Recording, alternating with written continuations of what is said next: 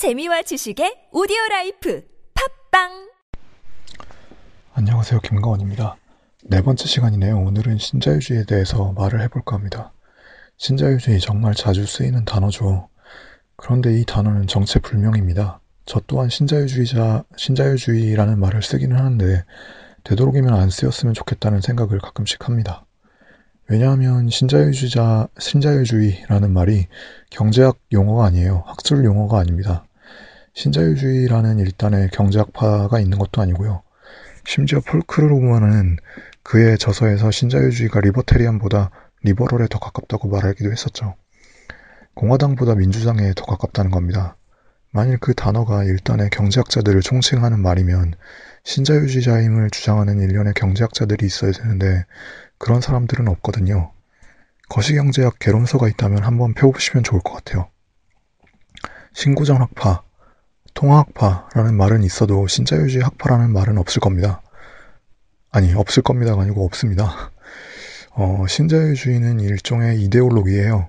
과학적 이론과 이데올로기의 결정적인 차이는 중립성에 있습니다. 과학 이론들은 사실 명제를 추구를 하죠. 그게 참이냐 거짓이냐, 참이라면 그게 왜 참이 되는가 하는 점을 밝히는 게 과학 이론입니다. 그게 올바르냐, 올바르지 않느냐 하는 가치 판단의 문제는 과학의 영역이 아니에요.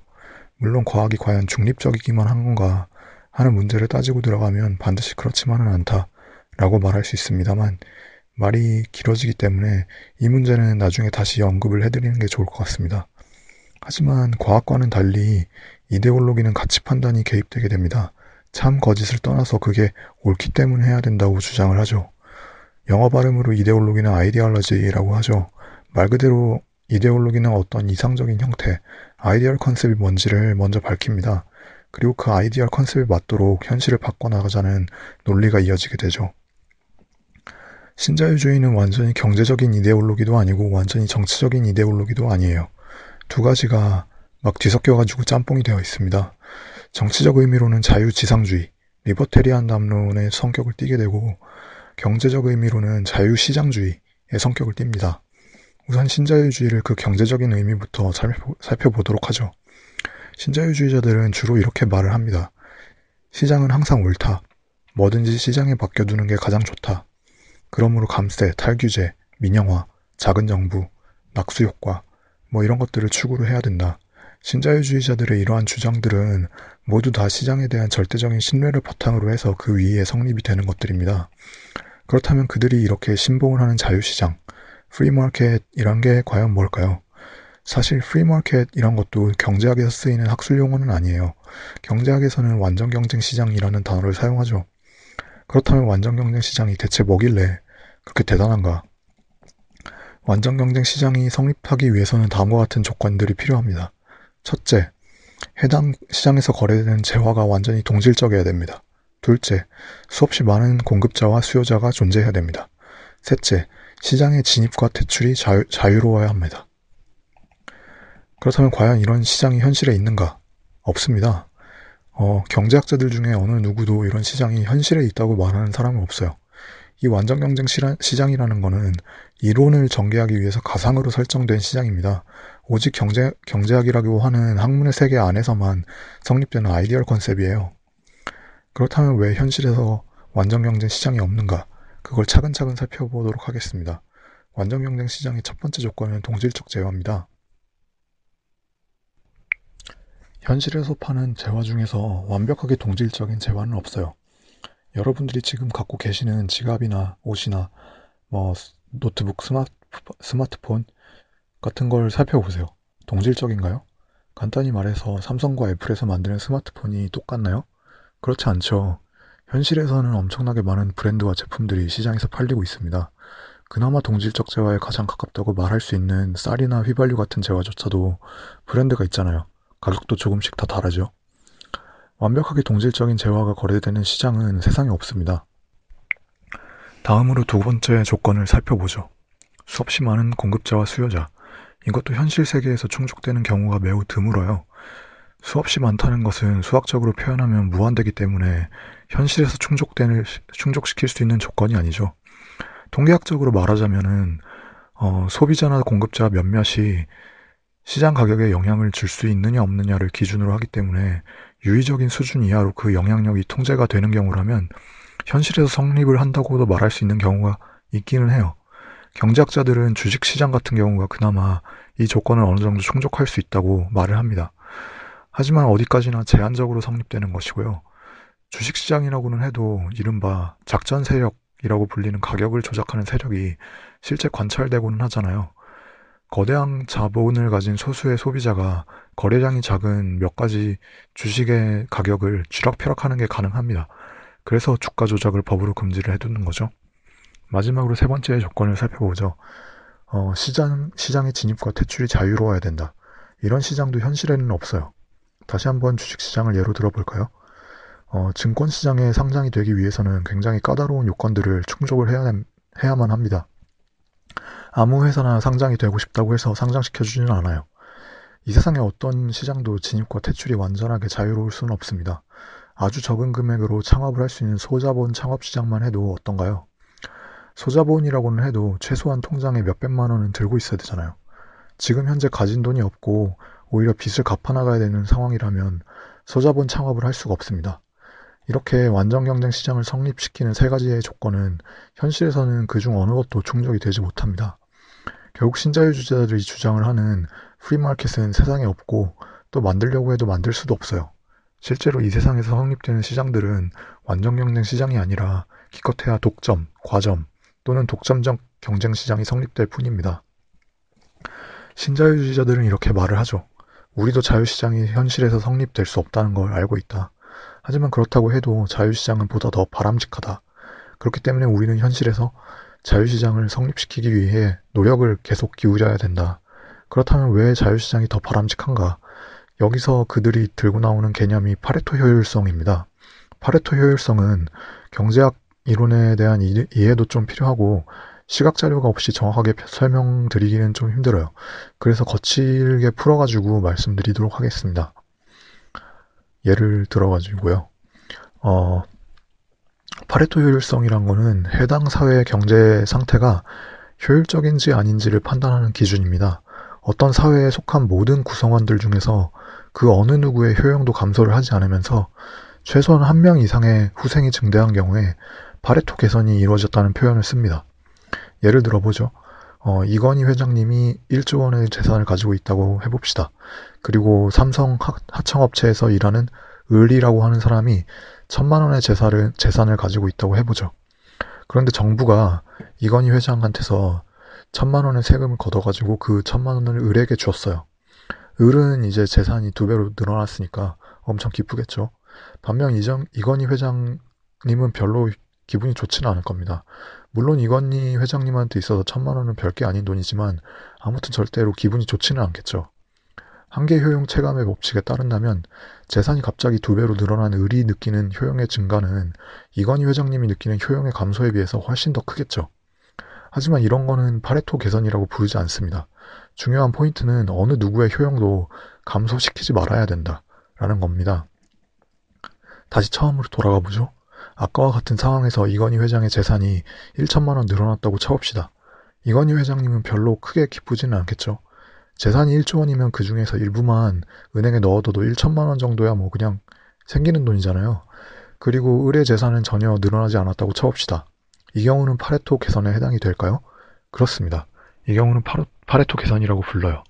이건희 회장이 아무리 재산이 많아도 공돈 1천만 원이 생겼다면 어쨌든 간에 조금은 행복해지겠죠? 이건희 회장님의 효용은 늘어난 거니까요. 비록 그게 조금이긴 하지만. 그리고 을의 재산은 늘어나지도 줄어들지도 않았으니까 효용의 차이가 없겠죠. 상대적인 박, 박탈감 때문에 효용이 줄었다고 말을 할 수도 있지만 신고전학파 경제학자들은 효용의 차이가 없을 것이라고 그냥 가정을 합니다.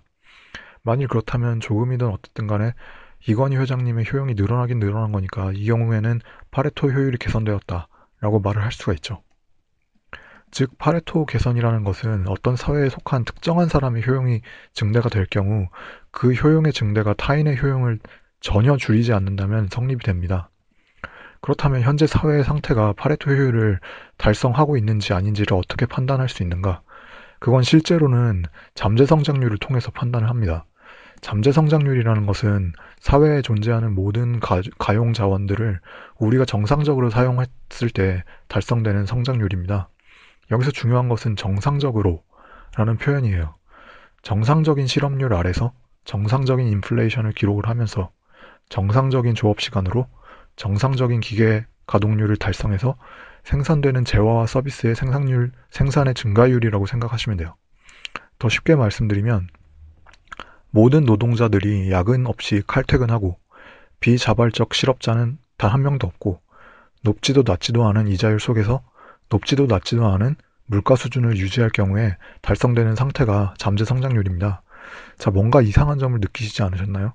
그렇다면 대체 정상적인 수준이라는 게 뭐냐는 거죠.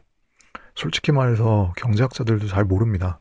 경제학자들은 특히 신고전학파 경제학자들은 대체로 자신이 과학을 하는 사람들이라고 믿고 싶어 하기 때문에 어, 정상적인 같은 가치 판단이 들어간 표현을 보면 최대한 멀리 도망치고 싶어 해요.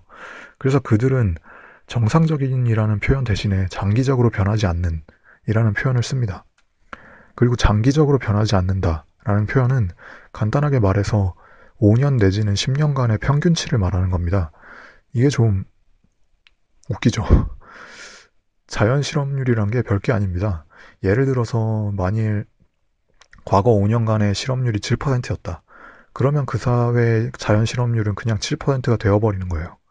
물론 뭐 인플레이션이라든지 어, 경제 성장률 같은 변수들을 참고해서 완전 고용 상태에서의 자연 실업률을 추산하는 과정을 따로 거치기는 합니다만 기본적으로 인플레이션이나 경제 성장률이 과열이나 불황을 나타낸다는 확실한 증거가 없으면 대체로 과거 기간의 평균 실업률을 그냥 자연 실업률로 인정해버려요. 그래서 대체 몇 퍼센트까지를 자연 실업률로 볼 것인가 하는 건 학자마다 견해가 조금씩 달라집니다. 파레토 효율성의 다른 문제들도 있어요. 파레토 효율성은 고용된 사람들의 일자리에 질적인 측면에 대해서는 전혀 고려하지 않, 않습니다. 예를 들어서 IMF 이후에 한국의 비정규직 노동자 비율이 계속해서 상승을 해왔죠. 어, working poor, 즉 일을 하고 있는 상태에서도 빈곤층을 벗어나지 못하는 사람들의 비율도 증가 추세에 있잖아요. 그런데 소위 말하는 신자유주의 성향을 가진 경제학자들은 대체로 이것을 그냥 정상적인 상태라고 받아들여 버립니다. 보통 사람들은 경제학, 경제학자들한테서 무언가 대책을 기대를 하죠. 그런데 신자유주의 성향의 경제학자들이 내놓는 죄송합니다. 그런데 신자유주의 성향의 경제학자들이 내놓는 대답, 대답은 기본적으로 이겁니다. 현재의 실업률은 비정상적으로 높지가 않다. 그리고 물가도 정상적인 범위에 머물러 있다. 성장률도 정상이다. 그러니 그냥 이렇게 살아라. 제가 굉장히 좀 거친 표현으로 바꿔버리기는 했는데 소위 신자유주의 성향으로 통하, 통하는 경제학자들이 하는 말들이 대부분 다 그래요. 모든 게 정상이니까 그냥 내버려 두라는 거죠. 굳이 뭘 더 하고 싶으면 규제를 풀고 정부의 지출 규모를 축소하고 공기업을 민영화하고 감세를 해줘라. 뭐 이런 말들밖에는 안 합니다. 파레토 효율, 효율을 개선시키고 싶으면 결국 그 사회에 생산성을 높여야, 높여야 되는데 완전 경쟁 시장일 때 생산성이 가장 극대화가 되니까 완전 경쟁 시장을 만들기 위한 노력을 기울이려는 소리죠. 자, 그렇다면 과연 완전 경쟁 시장일 때 생산성이 극대화가 실제로 될까요? 실증 분석을 살펴보면 반드시 그렇지만은 않아요. 오, 우리의 현실 세계에서 시장 형태는 완전 형, 완전 경쟁 시장이 될 수가 없고 독점 시장, 과점 시장, 독점적 경쟁 시장 세 가지가 있을 뿐이라는 말씀은 이미 드렸었죠. 그렇다면 이 세 가지 시장 형태 중에서 완전 경쟁 시장에 가장 가까운 형태는 뭘까요? 독점이나 과점은 당연히 아니겠죠. 그렇습니다. 독점적 경쟁 시장이 가장 완전 경쟁 시장에 가깝습니다.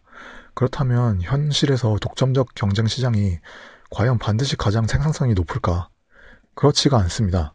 기업들의 특허 출원 숫자, R&D 비용의 비중, 경상 이익률, 뭐 이런 모든 것들을 따져봤을 때 가장 생산성이 높은 시장은 오히려 과점 시장이에요. 의외죠. 하지만 카르텔, 즉 담합이 형성되기가 어려운 시장이라면 과점의 상태에서 가장 치열하게 경쟁이 벌어집니다. 예를 들어서 스마트폰 같은 경우가 여기에 해당이 되죠. 분명히 스마트폰 생산 업체들은 열 손가락으로 거의 다 세어볼 수 있을 정도로 기업들의 숫자가 그렇게 많지는 않잖아요. 하지만 어떤가요? 분기마다 새로운 폰들이 나오고 다양한 사이즈, 다양한 디자인, 다양한 성능, 다양한 가격대의 폰들이 나오죠. 특히 어, 뭐 특허에서 주도권을 잡기 위한 기술 개발 투자도 계속 이어지고요. 반면 독점적 경쟁 시장을 예를 들어서 살펴볼까요? 제일 대표적인 게 한국의 외식업 같은 거죠. 어떤가요? 한국 외식업의 생산성이 높나요?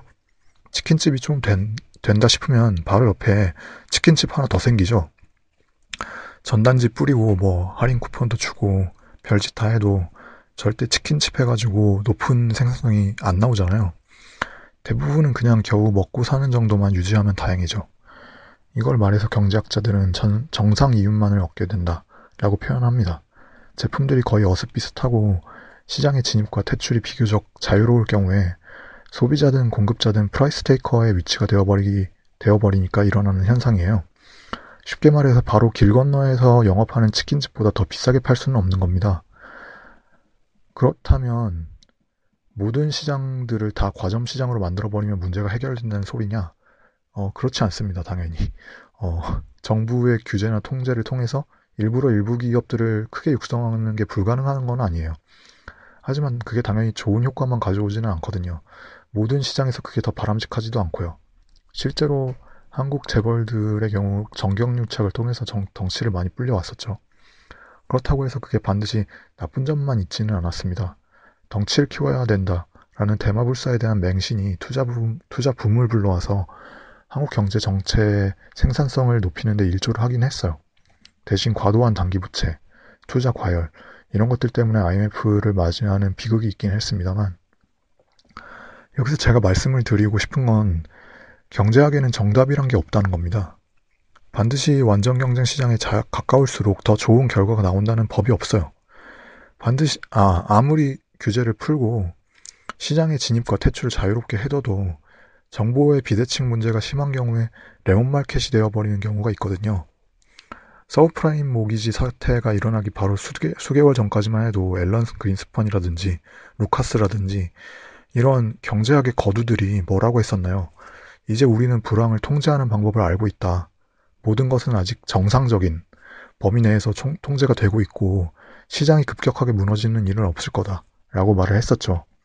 하지만 그들은 결국, 결국 틀렸잖아요. 평생 경제학만 죽으라고 공부했던 사람들마저도 수시로 틀리는 게 경제학입니다. 신자유주의 성향의 경제학자들은 자기 스스로가 나는 과학자다. 라는 자부심 같은 거를 가지고 마치 정답을 알고 있다는 듯이 명쾌하게 말을 합니다만 사실 그들, 그들이 알고 있는 게 별로 없어요. 경제학 이론 중에서 모든 현실을 다 현, 설명을 해낼 수 있는 이론은 하나도 없습니다. 정말로 단 한 개도 없어요. 경제학 이론들은 각각 현실의 일 부분만을 부분적으로 설명할 수 있을 뿐이에요. 그렇다면 경제학 이론을 현실의 사회제도에 실제로 적용을 할 때는 그 제도의 이론적인 타당성만 따져볼 게 아니라 당연히 실효성이 있는지를 봐야죠. 공평성 같은 가치 판단도 결코 배제가 되어서는 안 됩니다.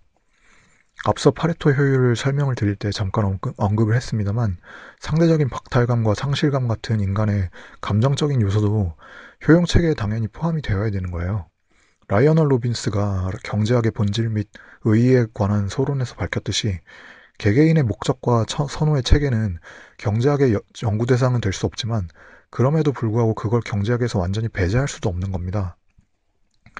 New, New Keynesian들의 주장에도 귀를 기울여 볼 필요가 있어요. 그들은 근사합리적인 의사결정 아래서는 설령 정보 비대칭성, 불완전 경쟁, 비경합성, 배제 불가능성, 이런 외부 요인들이 없다고 해도 시장의 가격 기구가 신축적으로 반응할 수, 반응하지 않을 수 있다는 점을 이론적으로 밝혀냈거든요. 여기에 대해서는 나중에 따로 시간을 내서 말해보도록 하겠습니다. 신고전학파의 이론적인 정합성은 정말, 정말로 대단한 수준이기 때문에 신고전학파의 모든 이론들이 기각되어야 된다고 말할 수는 절대로 없어요. 또 무조건 기각이 돼서도 안 되고요.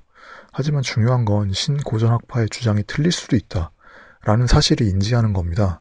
감세, 노동시장 유연화, 복지규모 축소, 민영화, 이런 것들이 무조건적으로 옳다. 이런 편견을 버리고 여러 가지 실증 자료의 분석을 통해서 그러한 제도들의 장단점에 대해서 충분하게 숙고를 하, 해야 된다는 건 반드시 필요한 일이라고 저는 생각을 해요. 국민들은 또 바로 그러한 신중함을 정치인들에게 요구를 해야 되고요. 또 정치인들은 그런 신중함을 가지고 국민들과 대화를 나눠갈 필요가 있다고 저는 생각을 합니다.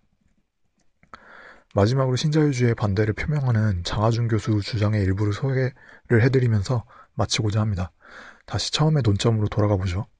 Free market, 자유시장이라는 게 뭘까요? 그것은 아무런 규제와 통제가 없는 상태에서 과연 성립이 될 수 있는 걸까요? 그렇지가 않습니다. 규제와 통제가 없는 시장은 없어요. 예를 들어서 모든 식료품은 식약청의 기준을 통과를 해야 되잖아요. 어, 수은이 다량으로 함유가 된 음식을 내다 팔 수는 없는 거거든요.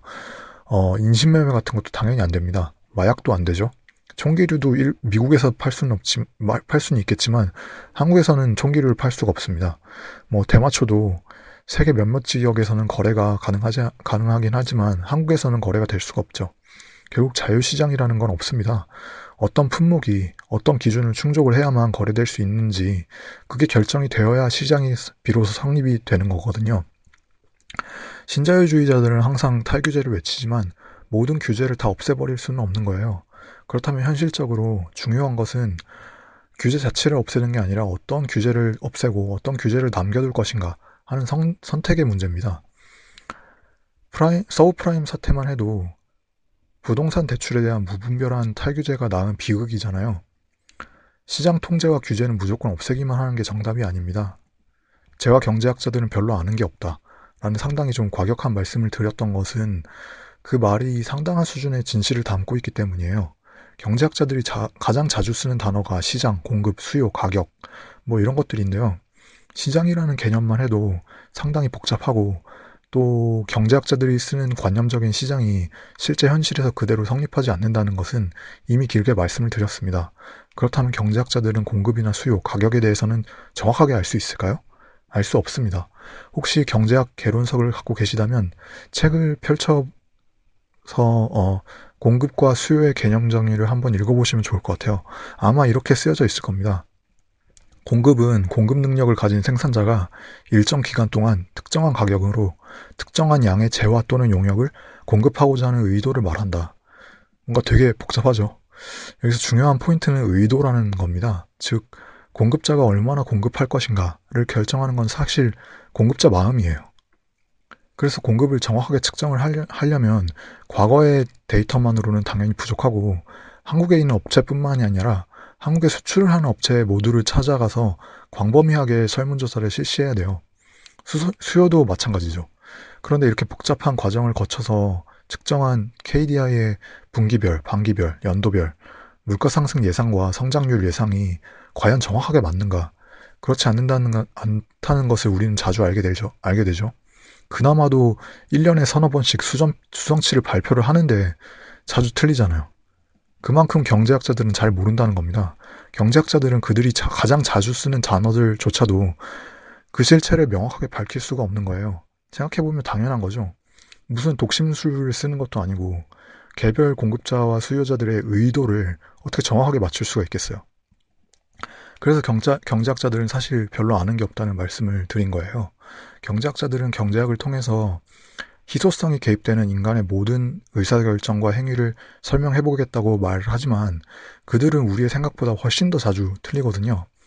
신자유주의자들의 시, 자유시장에 대한 신념은 그 어떤 경우에도 언제나 반드시 참, 참으로서 성립하는 진리가 아닙니다. 시장 경제 체제는 불, 물론 필요해요. 하지만 시장 가격 기구가 언제든 올바르게 작동을 한다는 맹신은 모든 문제에 대한 해답이 될 수가 없습니다. 오늘 방송은 좀 길었네요. 재미가 있으셨는지 모르겠습니다. 어, 신자유주의의 다른 한 축을 이루는 자유지상주의에 대해서는 다음 기회에 더 말씀을 드리도록 하겠습니다.